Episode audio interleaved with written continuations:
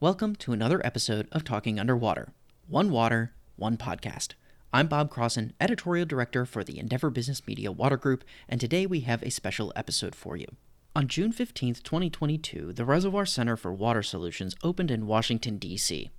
The facility is charged with being a collaborative and educational center for water organizations, companies, and professionals with access to offices, boardrooms, and meeting areas. All the major water associations, including American Waterworks Association and Water Environment Federation, are affiliates of the center, as are numerous nonprofits. I was invited to visit the space last week during my visit to Washington, D.C. for Water Week in Washington, and there I received a tour from Josh Mahan, Director of Government Affairs and Industry Relations for Xylem, as well as an interview about the location and its mission and how it has served the industry ahead of its one year anniversary mark.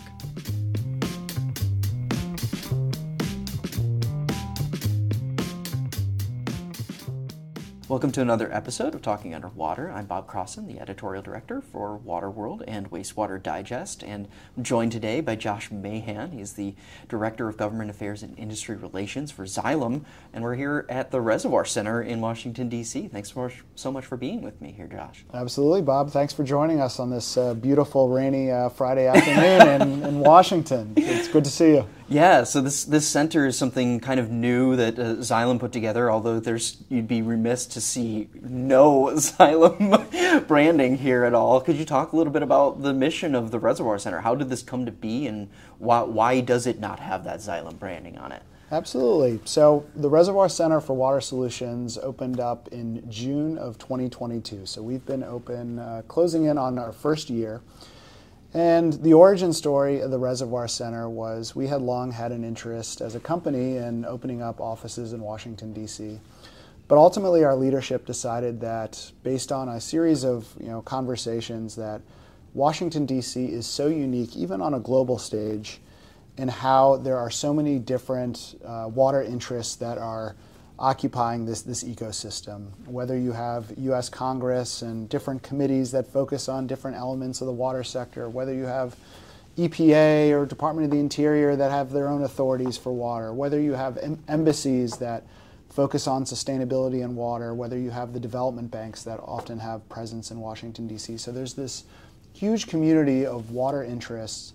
And we felt as a innovator that we could open up a facility whereby we could bring together the best and brightest, whether it's policymakers, innovators, or otherwise, uh, to build out a community, a neutral space where some of the best and brightest can come together and try to tackle global water challenges. Um, that doesn't happen organically. Oftentimes in the water sector, folks are used to the agency they're accustomed to working with or the trade association they're working with. And we wanted to open up a space where we can create a neutral environment where, uh, almost as a Silicon Valley like concept, where um, folks could come together, roll up their sleeves, and find common ground to tackle global water challenges. Mm-hmm. Um, so we've been at it for a good year, and, and so far we've got you know a great set of partners, and uh, things are coming along well, and we're really excited about the direction it's going. Yeah. Well, and you've got a lot of different types of spaces that make this possible too, right? So you got you know, your conference rooms, you've got like this little cafe area that we're sitting not too far from, and you have, uh, I mean, you have this bigger conference room where you can have a, more than 100 people. Um, how do you guys envision using that uh, moving forward? What, what types of things do you want to what types of things do you want to host here? How do you want to engage the, the water sector with those? Sure. We, we have a, a, series of different um, events that are really good fit. We've learned uh, a lot over the last year as to what really works well. And a couple of things that have um, really worked well is we have reservoir theme days. So, what we'll do is we'll uh, invite either our partners, which I can talk about in a little while, or a community of um, uh, folks that work on a certain topic in the water sector. And we'll encourage people to work from our facility for the day. We'll have a lunch speaker, oftentimes followed by an informal happy hour, where around a theme we can bring together you know, leaders focusing on a certain topic.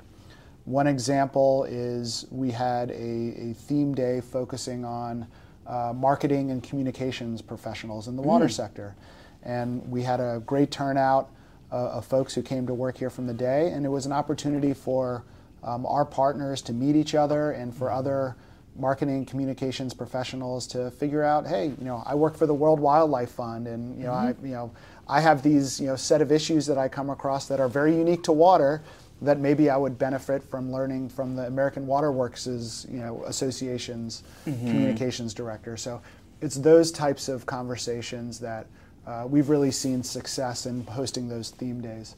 Um, otherwise, um, more and more folks are just giving up on their office space, and we mm. make our um, offices available for reservation for our partners.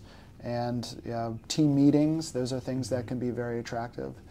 But We also have bigger programs. What we really try to do is bring together many of our partners around a certain topic that we feel is garnering a lot of attention. One example was we had a curated dialogue focusing on cybersecurity. You know, there's just mm. kind of a mm. lot of uncertainty when it comes to the water sector as to what is an, what's an appropriate uh, cybersecurity regulatory regime. Yeah. And we you know had some conversations about um, that and brought together some thought leaders to kind of figure out you know mm-hmm. whether there's you know common ground or where the you know differences mm-hmm. and choke points are. Um, otherwise, we've had larger events in our multi-purpose room. One most recently was on March 30th, uh, really focusing on uh, environmental justice careers and how those mm. relate to water. Um, in our view, uh, a lot of young folks are really motivated by things like environmental justice or sustainability. And oftentimes they may not see that the water sector is a career path that, that oh, can yeah. allow them to scratch that itch and uh, pursue those interests. So we wanted to bring together, um, you know, university students and folks that are just mm-hmm. kind of starting out in their career and saying, hey, why don't you look at water? Because if you want to focus on sustainability, if you want to focus on climate action, or if you want to, you know, support local mm-hmm. communities, um, you know, the water sector is a place you can go to, to really get a meaningful career. So those are just some of the things that yeah. we've had thus far. Yeah, so it sounds like a good mix. You got you have like the actual the professionals who are like really ingrained in the in, into things, and then bringing in people from outside. You even that's even noted by the partners that you mentioned too. Could you talk about like the diversity of partners that you've been able to put together on this, and how that could potentially grow and provide all that different perspective? Like you said, there's just so many different angles that people can come at water from, mm-hmm. and sometimes we eh, within the water industry don't really realize, and we have some blinders on like where those connections can sometimes lie. Yeah, I think that's exactly right, Bob. We're at about 40 partners, all of which are nonprofit organizations that we've built built those relationships over the course mm-hmm. of the mm-hmm. year. And we have a really nice mix and we continue to grow. You know, we have most of the major water trade associations that represent you know communities and municipalities and water and wastewater um, utilities. Mm-hmm. They're generally our partners. So for the fly-in, which I know uh, we'll probably talk about a little bit later, yeah. um, you know between the uh, um, Water Research Foundation.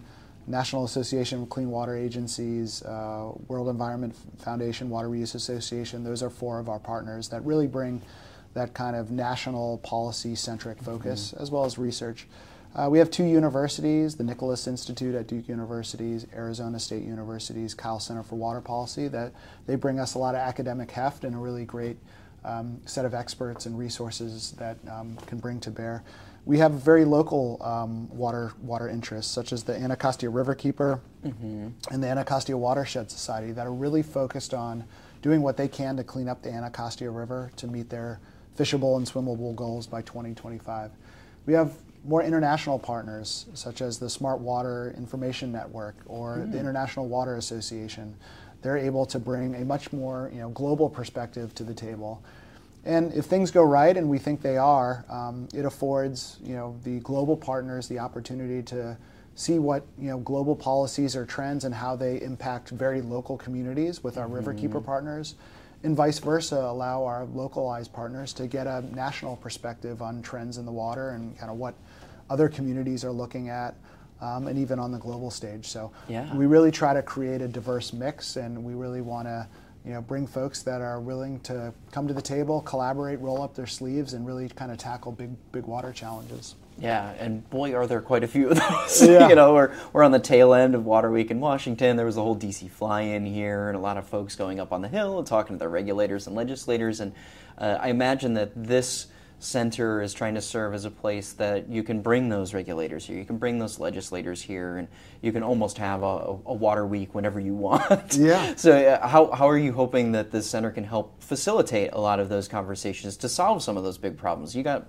BABA and PFAS and you know cybersecurity you mentioned as well. There's any number of problems that are out there, but what what is what what purpose are you trying to serve with this, and like how does that tie in with trying to solve all those bigger, broader challenges? Yeah, I think you know w- one feature of bringing together these partners is we're able to um, you know kind of suss out like w- what is what is the broad water sector really focusing on, and, and yeah, that touches upon you know a lot of these hot topics like PFAS, like drought in the West, or even you know global drought.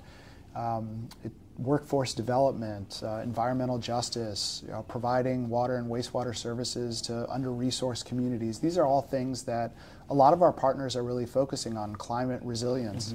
Um, so we're able to kind of, you know, survey the community, the water sector community, and then tailor our programming towards those ends. As far as um, you know, what what you know, what are the benefits um, of having this neutral space is you know, if you're a Hill staffer and your boss is pushing a priority, a new legislation, and you want to kind of have the opportunity to connect with a lot of folks in the water sector and talk about your boss's priority or a new initiative in Congress, you know, it's pretty easy to come, you know, use a conference room, meet with our 40 partners, and talk about, you know, their mm-hmm. priorities, but also have a two-way dialogue where our partners have the opportunity to, you know, ask questions or, you know, mm-hmm. give their feedback. So while you know no lobbying goes on at the Reservoir Center, we're very clear with a lot of our partners Mm-hmm. that um, we, we want to make sure this isn't you know a, a lobbying endeavor at all. Mm-hmm. Um, but we would just want to you know facilitate some of those conversations and um, there there often is a you know I come from the federal government. There's often a certain formality to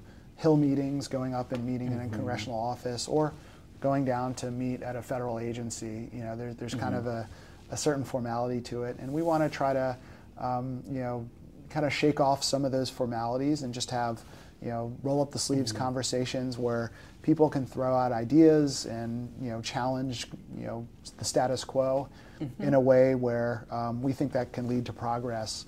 Uh, as opposed to you know being caught on C-SPAN and all of a sudden you know your, your, your, your, your constituents are hammering you for just throwing out an idea, right? Yeah, yeah, yeah. It allows you to, to, to be productive in a different way. Because on the hill, you can be productive with what you need to do. There's actionable things you're doing on mm-hmm. the hill, right? And then being here is being productive is the the thoughts that are being brought together and the mind melding and all of that, right? It's it's a different part of the productivity cycle. yeah, yeah, absolutely. And, and and another you know feature that, that we're particularly proud of is you know Xylem's a publicly traded company, and we you know don't hide that we sponsor this initiative. Um, we have some resources to uh, lease a beautiful bu- building like this and make this space available. In many ways, we want to democratize access to a nice conference space, a nice um, you know uh, workspace for you know some of our nonprofit partners that um, may not have the resources to um, you know find a, a, an office setting that has 100 people, and we want to make sure that they have access to that, and that you know these types of spaces are, are available for folks in the water sector, and not just those who um, can, can can afford them. Yeah. Well, thanks so much. I appreciate the appreciated the tour. We've got a photo gallery that'll be up on our website for all of that. So if you're interested in seeing what this looks like as an audio listener, we'll have some some visual documentation with the episode, so you can check that out. And once more to you, Josh. Thanks so much for having me here and allowing me to come and chat with you about it. My pleasure, Bob, and I'd certainly encourage your listeners to check out our website at reservoircenter.org, and we would certainly welcome any outreach while folks are happen to be in town and they're water professionals. You know, feel free to drop us a line. We'd love to show you around and uh, kind of expand our community. We want to open our doors to as many folks in the water sector, and you know, it's it's really about uh, collaboration, education, partnership. So we certainly encourage your listeners to to look us up. Yeah, and we'll make sure to put that in the description as well. Fantastic. that works for me. yeah, thanks, Josh. Sure thing, Bob.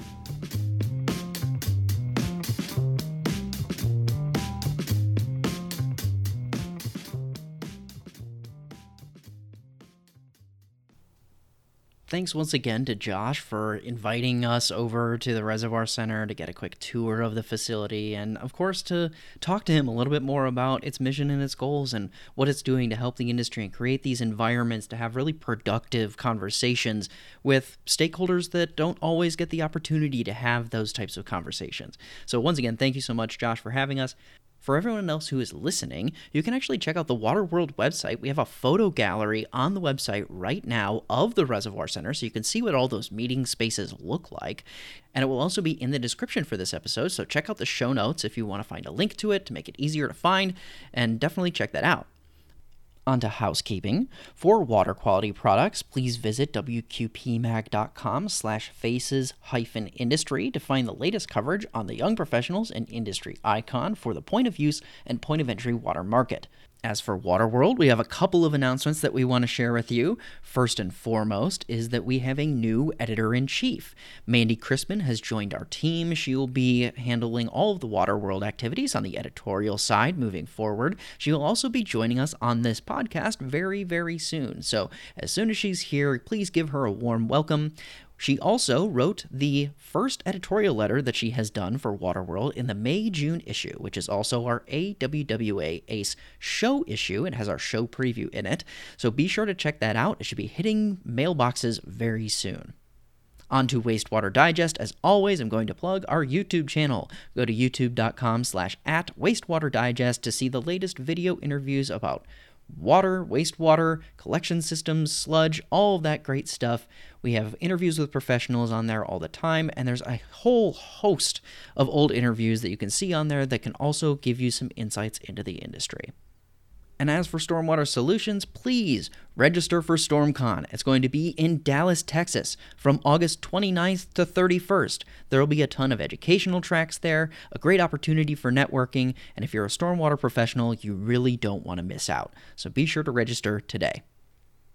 And with that, please like, subscribe, share on iTunes, Google Play, SoundCloud, and Spotify. You can reach us at talkingunderwater at endeavorb2b.com to share your thoughts on this episode or any episode that we've ever done. And also, don't forget to follow us on Twitter at TUW Podcast. Thanks so much for listening.